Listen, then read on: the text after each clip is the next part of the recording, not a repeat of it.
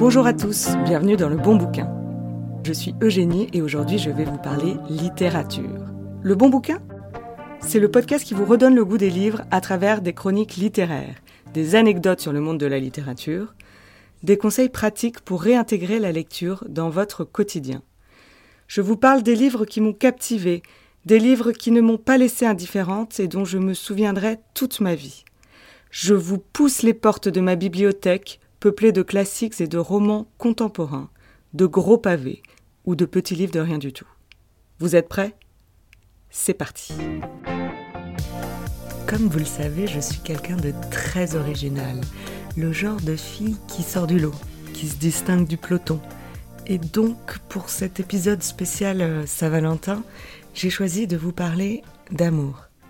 Attention, pas n'importe quel amour quand même, de l'amour en littérature. Non, je ne me suis pas foulé, diront quelques rabat Effectivement, je n'ai qu'à tendre la main et piocher n'importe quel bouquin qui passerait par là, en creusant un peu, on trouve forcément entre les lignes un regard appuyé, un geste tendre, un sourire qui en dit long, ou même une scène de sexe bien détaillée, un monologue passionné, des tergiversations émotionnelles, bref, des messages explicites ou quelques miettes d'infos que l'on peut tricoter en une vague histoire d'amour. Le livre que je vais vous présenter ne raconte pas une simple amourette, une passion classique. Il ne parle pas de tricherie, de volupté, de dispute, de je te déteste conjugué au je t'adore, de fuis-moi je te suis, de je t'aime moi non plus, comme dans bien nombre d'idylles. Il raconte comment l'amour peut naître du mot, de quelques lettres accolées qui donnent un sens, et du pouvoir que peut avoir ce mot, celui de faire battre le cœur de quelqu'un d'autre, que dis-je, de l'embraser absolument. On parle de fidélité aussi dans ce livre, de droiture et de sacrifice. Ce livre, c'est une pièce de théâtre et elle s'intitule Cyrano de Bergerac. Avant de vous conter l'histoire de ce chef-d'œuvre, je vais vous raconter celle de son créateur, Edmond Rostand, personnage haut en couleur. Edmond Rostand est né le 1er avril 1868 à Marseille, dans une famille bourgeoise évoluant dans le milieu du commerce et de la banque. Edmond est le fils d'Eugène Rostand, économiste de son métier, et d'Angèle Gaillet, fille d'un riche fabricant de produits chimiques. Il est également arrière-petit-fils d'Alexis Joseph Rostand, maire de Marseille, pendant plusieurs années. Plutôt pas mal comme pédigré. Edmond suit des études de droit, passe le barreau mais n'exerce pas le métier d'avocat et décide à la place de se consacrer à la poésie. Point love. Lors d'un voyage en famille, Edmond tombe éperdument amoureux d'une certaine Rosemonde Gérard, grande poétesse qui deviendra plus tard sa femme et l'une de ses sources d'inspiration principales. Ils auront deux enfants ensemble. Il la jettera ensuite comme une vieille chaussette en 1915 pour une autre, l'actrice Marie Marquet. Edmond Rostand se fait donc une place dans le monde de la littérature. La première pièce, Le Gant Rouge, a été produite en 1888, mais c'est avec les romanesques, en 1894, qu'il attire l'attention. Cependant, son chef-d'œuvre est sans aucun doute Cyrano de Bergerac, une œuvre acclamée pour son mélange de romantisme, de panache et de tragédie. Elle est représentée pour la première fois le 28 décembre 1897 au théâtre de la Porte Saint-Martin à Paris. Edmond Rostand est ensuite élu à l'Académie française en 1901. Il meurt en 1918 à l'âge de 50 ans de la grippe espagnole. Ce que j'aime chez Edmond, c'est son sens de l'humour. Comme il était né un 1er avril, il avait fondé en 1888 un club des natifs du 1er avril. Les membres de ce club très sélect avaient le droit d'entrer gratuitement dans de nombreux établissements publics, d'obtenir un toit dans les palais nationaux et même de pouvoir rire aux enterrements. Cet humour délectable se retrouve dans ses écrits et notamment dans Cyrano. J'adore. D'ailleurs, parlons de ce Cyrano. Figurez-vous que ce monsieur a réellement existé. Edmond Rostand s'est librement inspiré de la vie et de l'œuvre d'un écrivain libertin du XVIIe siècle, s'appelant Savinien de Cyrano de Bergerac. Cyrano est donc bien une partie du nom de famille de ce fameux Savinien, et non pas son prénom comme beaucoup ont tendance à le penser. Allez, maintenant, place à la chronique.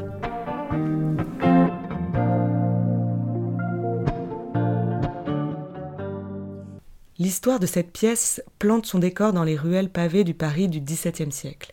Cyrano, à la fois poète et l'une des plus fines lames du royaume, possède ce nez proéminent, qui l'embarrasse, mais qui ne l'empêche pas de s'éprendre de la belle Roxane.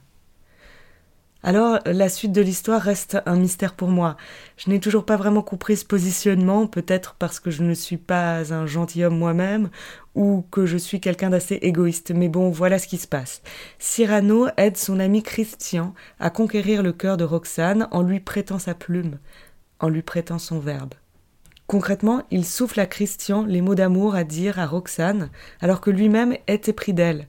Il s'inflige donc une torture psychologique ni plus ni moins. Alors, Christian est assez beau gosse, hein. le, physique n'est pas un sujet pour lui. Donc, il fait la cour à Roxane avec les mots Cyrano, choisis, poétiques, bien tournés. Forcément, la Roxane, euh, elle est sous le charme.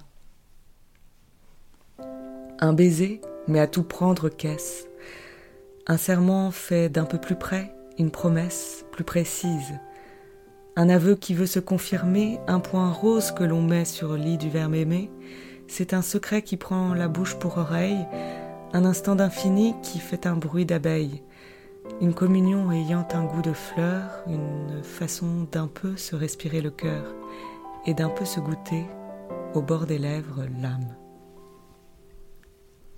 C'est une histoire en somme très moderne quand on pense aujourd'hui à toutes ces applis de rencontres qui se développent on tombe amoureux par écrit.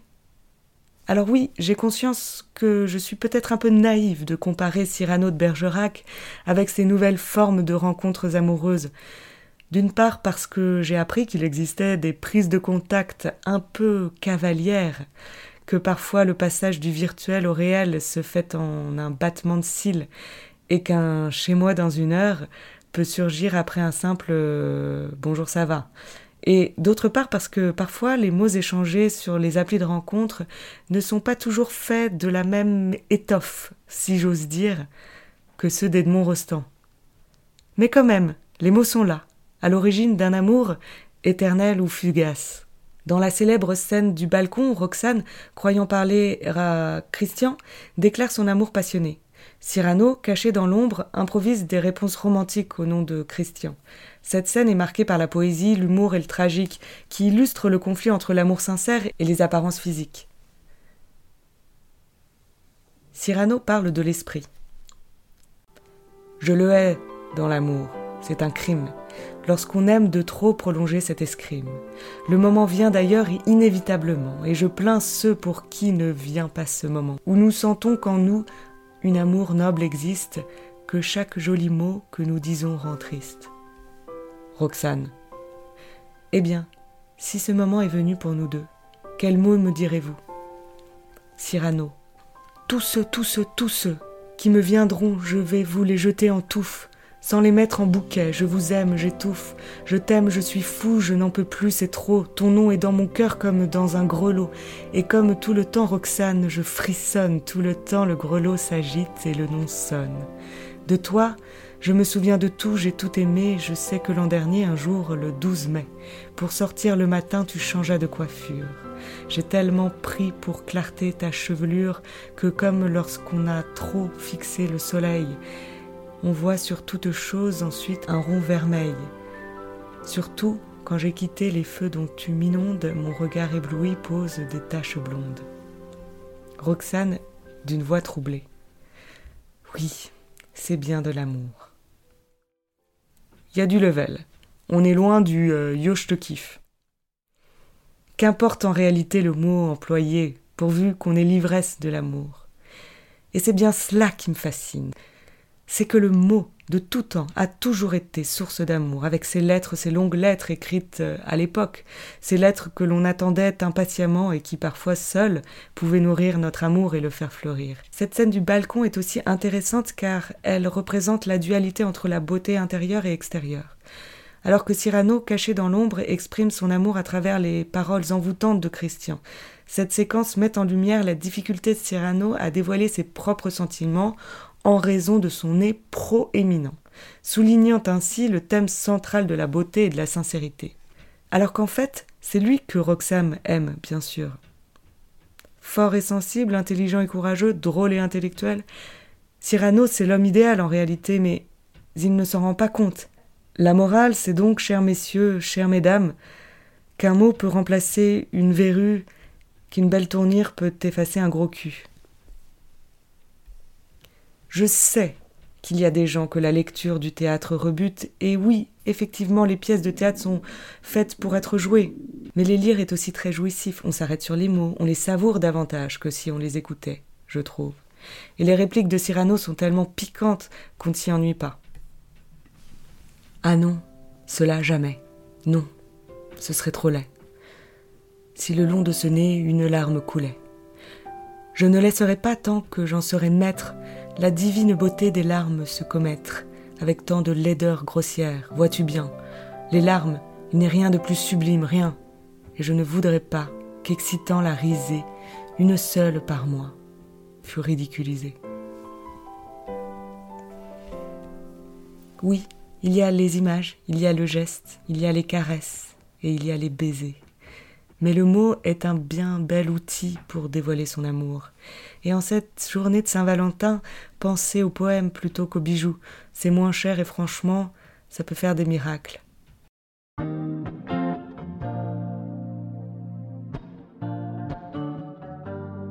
Voilà, c'est la fin de cet épisode, j'espère qu'il vous a plu. N'hésitez pas à parler du bon bouquin autour de vous et à vous abonner au podcast. Ça m'aide beaucoup. On se retrouve dans deux semaines et d'ici là, bonne lecture.